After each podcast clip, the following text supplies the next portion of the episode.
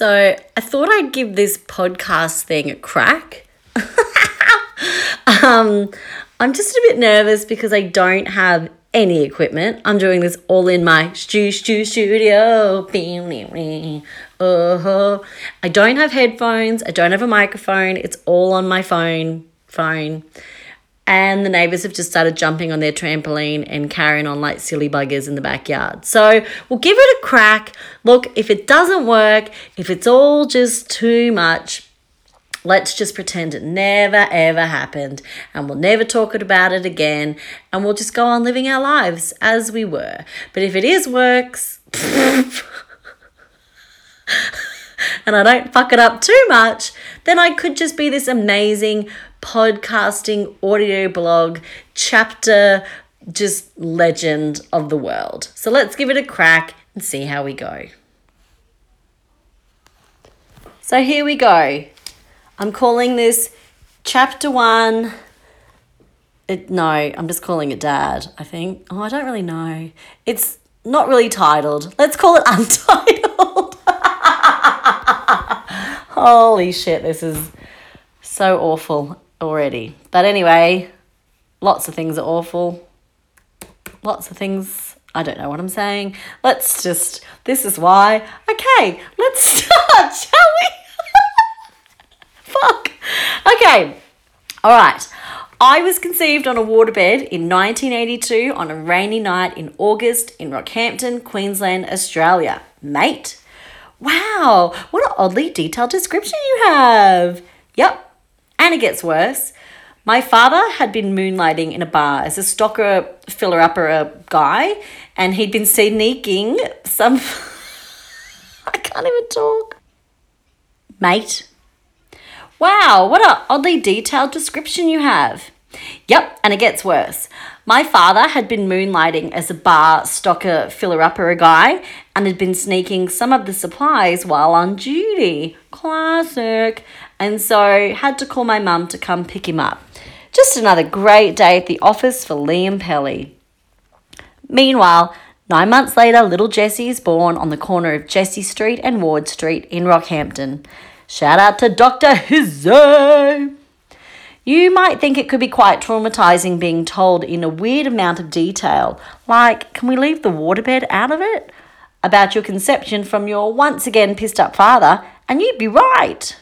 But the best slash most humiliating part of this little tale is that this informative speech was given to me as a birthday present. Like, whatever happened to cash?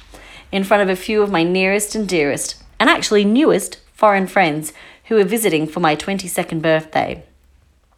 Needless to say, I relocated to Ireland shortly after. of course, everything my dad says often comes with a pinch of salt and an eerie cloud of suspicion. But that is something I've only learned as an adult and like well into my 20s. I spent my whole life believing that at my birth, when I was born, I had the umbilical cord wrapped around my neck, and that my father, the untrained medical professional that he was, was trusted to uncoil and scoop out all of the liquid from my throat that had filled up because I'd been talking so much in utero, and that he totally had saved the day. Thanks, Dad! Of course, none of that happened. I know that now. But I told every single teacher I'd ever had from kindy up to year, year 12 what a bloody unsung hero my dad was. My dad is one of two kids born to Rosemary and Patrick Joseph, the later being a very proud Irishman who came over from Dublin to teach Gaelic to all the Omadons of Australia in, I don't know, the 40s. Uh, my uncle Fergus was born six or seven years after my dad. It was just the two boys with a substantial age gap between them, so Dad was forced to entertain himself the old fashioned way, annoying his little brother. My favourite story of Dad's childhood is about the time that he offered to make Fergus a sandwich, a simple yet uncharacteristic gesture from my father he uh, made Fergus a peanut butter sandwich and then he ran it under the tap, making it completely soggy and inedible before giving it to Fergus. this petty sibling behavior is something I can get behind. And honestly, I still lol at the immaturity of that prank. My dad is just a top bloke. A man of few words, lots of cussing, and a very short fuse. This fucking thing was a prominent sentence in my childhood, and evidently my niece's, because I heard her say it whilst having very minimal struggle to open a pool fence when she was about six. Uh, this fucking thing uh, obviously refers to anything that won't work the way it should immediately, and usually he's talking about things that have come out of the garage. My dad only really enjoys a few things a cheap red wine, dancing with my mother, his three children, but mostly me, obviously, old fashioned cars and motorbikes with loud engines, and a small select group of mates. To be in my father's spotlight is a great place to be, and it's something I witnessed throughout my own childhood, and even more so when I worked with him on the weekend as a teen. He spent my whole childhood working for the National Bank of Australia as a tellerman, and then he moved into the big dog position, bank manager. We've heard countless stories of his youth and working in exotic locations like Ingham and Charleville. And the best stories all involve his roommate and the pranks my dad would pull on him, and the funny way this guy would say, Oh, you guys, whenever one of dad's ridiculous pranks was a success. Because of his profession, we were often moved around the country. Much like army brats, we became bank manager brats with a soft focus on brats. We travelled from Townsville to Rockhampton, Rockhampton to Mackay, Mackay to Toowoomba, and finally Toowoomba to Brisbane, the big smoke. Although my dad actually worked in Burpengary, which is at least like an hour and a half drive to and from every single day. So when you're job hunting, don't ever tell my dad you turned down a perfectly acceptable job because it was too far away, because that's going to open a can of worms, and the worms are going to grow legs, learn how to drive manual cars, and commute to and from work for an hour each way every day, and then talk about it for the rest of their lives. Okay? You've been warned. A favourite story from his time in Toowoomba is how on the weekend, for like a little bit of extra cash, we would go to the bank and dad would clean it. And fuck, that's one thing about my dad. He's a bloody hard worker and he really took pride in being able to provide for his young family. It's honest work, he'd probably say if he was like an American TV show dad. Anyway, one day he went down to clean the bank and he took us three kiddos with him. I'd probably been like seven or eight. And in those pep talks that parents give their kids in the car about behaviour and a promise of treats and rewards for outstanding conduct, a speech which I have now become so familiar with as a parent myself, he told us that any money we found on the floor we could keep. Huzzah!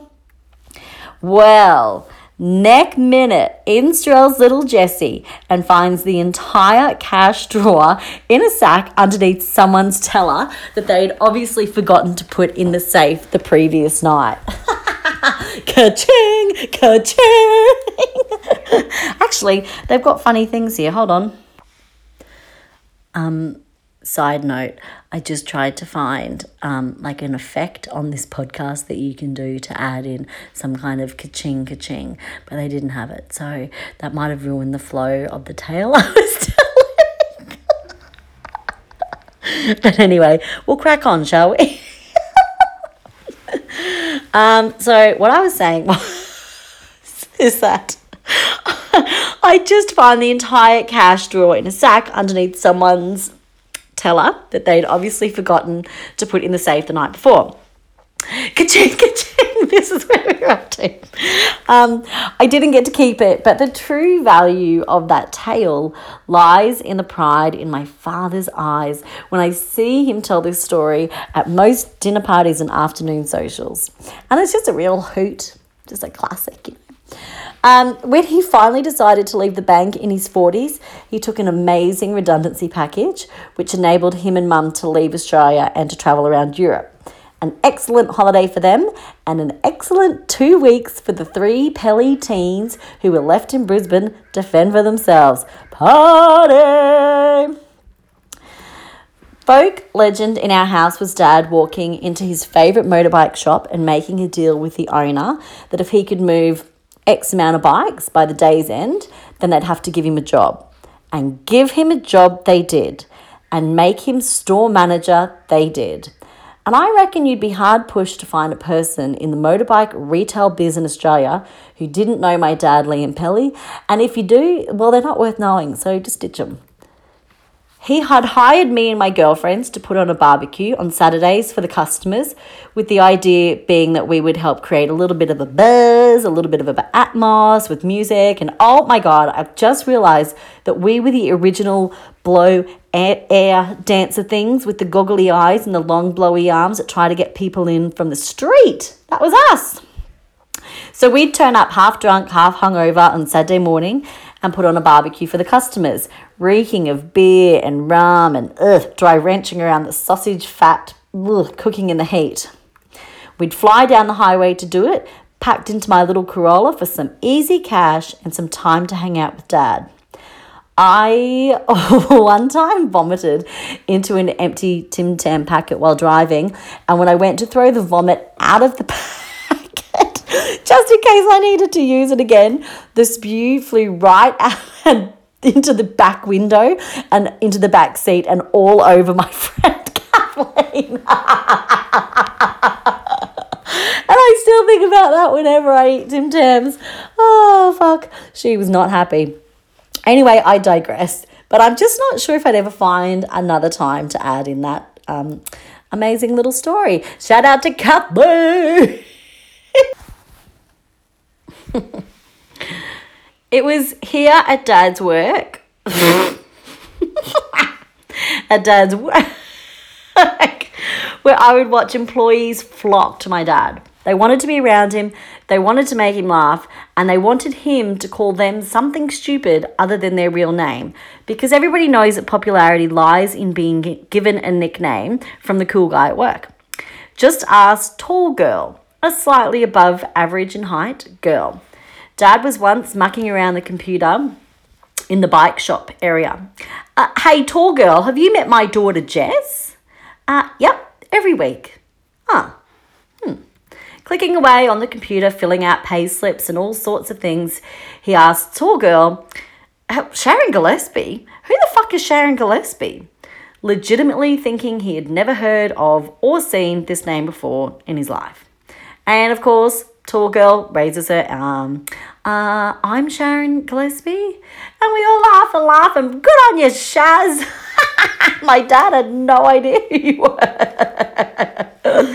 oh, God. And he didn't give a shit either. My dad has the best sense of humour, and not just because he slags off my husband as much as I do, although that is a big part of it. I often get the stink eye from my husband when he sees me and my dad cackling up the other end of the table at family gatherings, fully knowing that he's probably the punchline. When my boyfriend, who's now my husband, first met my dad, he introduced himself as Happy, a nickname that has long been given to him. And in fact, I only ever called him Happy, and I still do. I never call him by his real name, which is Garrett, by the way. Um, I can even remember mum asking me what Happy's real name was, but it was kind of like a little bit too far into our relationship for me to ask him what his name was. Like, what's your real name? so I just had to wait and try and introduce him to another friend and be like, oh, what's your real name? Um, before I could actually get that information that I definitely should have known because you can't really ask your boyfriend of two months, uh, what's your name, mate? You know what I mean? That's a bit weird. My dad refused to call him happy and calls him hamster instead. And my mum refuses to call him happy and calls him Garrett instead, pretending she's like ultra classy, heaps respectful, and most polite. They both call him happy now. Well, except dad. Dad still calls him hamster. When Happy wanted to ask for my hand in marriage, spoiler alert, I said yes.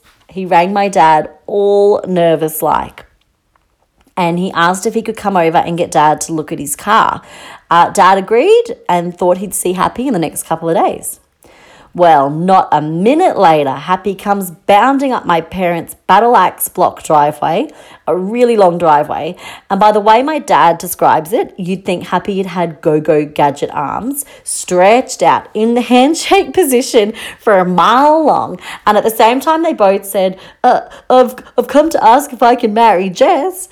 And dad saying, uh, Were you at the front when you called me? I direct the moment, dad. oh, my dad is absolutely wrapped with my choice in my choice husband, even letting Happy drive one of his most prized possessions, the Mustang, from our house in Oxley to the church we got married in in Ashgrove. It would have been perfect if Happy didn't get distracted with excited relatives and friends waving at him like he was the big man on campus coming in to marry Jess. and embarrassingly so, he drove right over the top of the parking blocks at the church and almost over the cliff edge. and my only regret in doing this audio blog is not being able to see Happy's face now that I've told this story. And I'm sure I'm going to get a rebuttal email from him. But, mate, you think Mitch Garrity's going to lie about that? On my specialist of special days, it was great to have my dad walk me down the aisle to a song I had long earmarked as our song. A kind of unknown song from a kind of unknown band called Nickel Creek, not Nickelback, just FYI. Um, there's a big bloody difference. And actually, I think a feature of this podcast, like thing that I'm using, is that I can add music. So let's give it a crack and see how it goes. And if I just continue to talk, then that means I didn't figure it out. So wish me luck. um,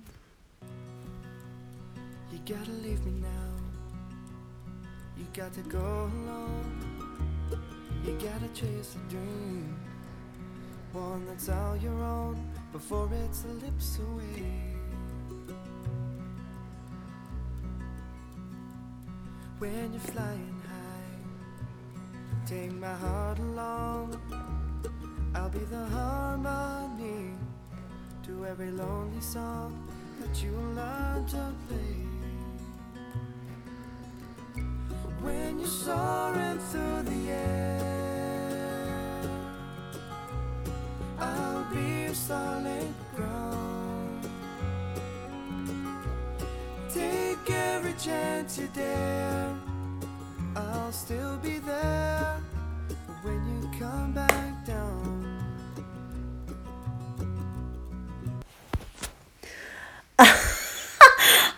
worked. I think you might have just got like a really abrupt, abrupt stop to the song.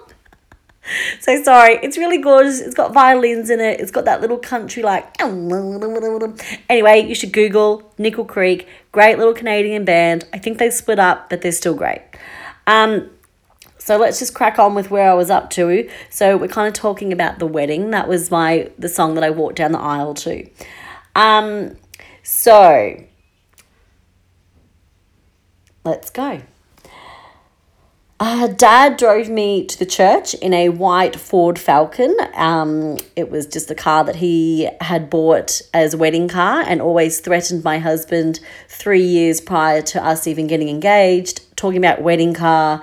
If he needed to get wedding car ready, does he need to change the engine wedding car? Was he going to propose, propose, propose? So, you know, anyway, wedding car drove me to the wedding. Um, it had a Bratz doll with long brown hair, and mum had made a matching wedding dress from leftover fabric from my dress that dad had cable tied to the front of the car. my dad loves a cable tie. Of course, by the time we got to the church, the dress had fallen down to reveal a now topless brat doll with extra long skirt leading the way to the church. um, at the end of the wedding, or the end of the church, we turned off down a side street on the way to our reception with both Happy and I in the back seat so that Dad could get professional photos of himself doing burnouts in the Falcon with us in the back, literally screaming. so it was no surprise that when my dad got up to say a speech about me on my wedding day, and I'm like already tearing up as he carefully pulls out his speech, carefully puts on his spectacles, and I'm thinking, here we go. This is going to be the good shit. And he said, Didn't she look good in white? Oh, tear. Everyone looking at me and smiling as I delicately rub the tears out of my eyes. I just had the air conditioning fitted last week for this special occasion. now everyone looking at me and laughing. He was talking about the damn car. what a little shit. My dad is a real character, surrounded by equally strange mates with weird names like Pigman and the Man's Man. I have literally known this guy since I was a kid, and I only ever call him the Man's Man. He's famous for being exactly like Steve Irwin, his midnight perimeter checks on his property out at Caboolture, and the world's tiniest and tightest denim shorts that I'm pretty sure he gets specially made. Anyway, far out my dad's a good bloke, a great dad, a great father in law, and grandfather. When my older brother Kieran had his first child, dad decided he wanted to be called grandfather. The little neighbor kids next door used to call their granddad grandfather, and my dad loved it. When little Joey would come over and say, Oh, grandfather. Shout out to the Selwoods. of course, in true second generation Pelly style, my children refuse to call grandfather grandfather and have chosen the more less fitting and somewhat religious our father. my dad is the kind of guy who would whisper to us when we were at Mass, Bring me back a biscuit, with my younger brother Bass doing it one time. My dad is one of the good dads, one of the slightly scary to teens in high school dads, one of the fun dads, one of the dads who's become a great drinking buddy, a solid sounding board for financial decisions, and a helper to many for car advice. He's just a legend. Takes one to make one, though. Am I right? That's it, folks. What do you think? No, don't tell me. No, do tell me because feedback is how you grow. But don't tell me because I'm too sensitive. I'm a sensitive soul.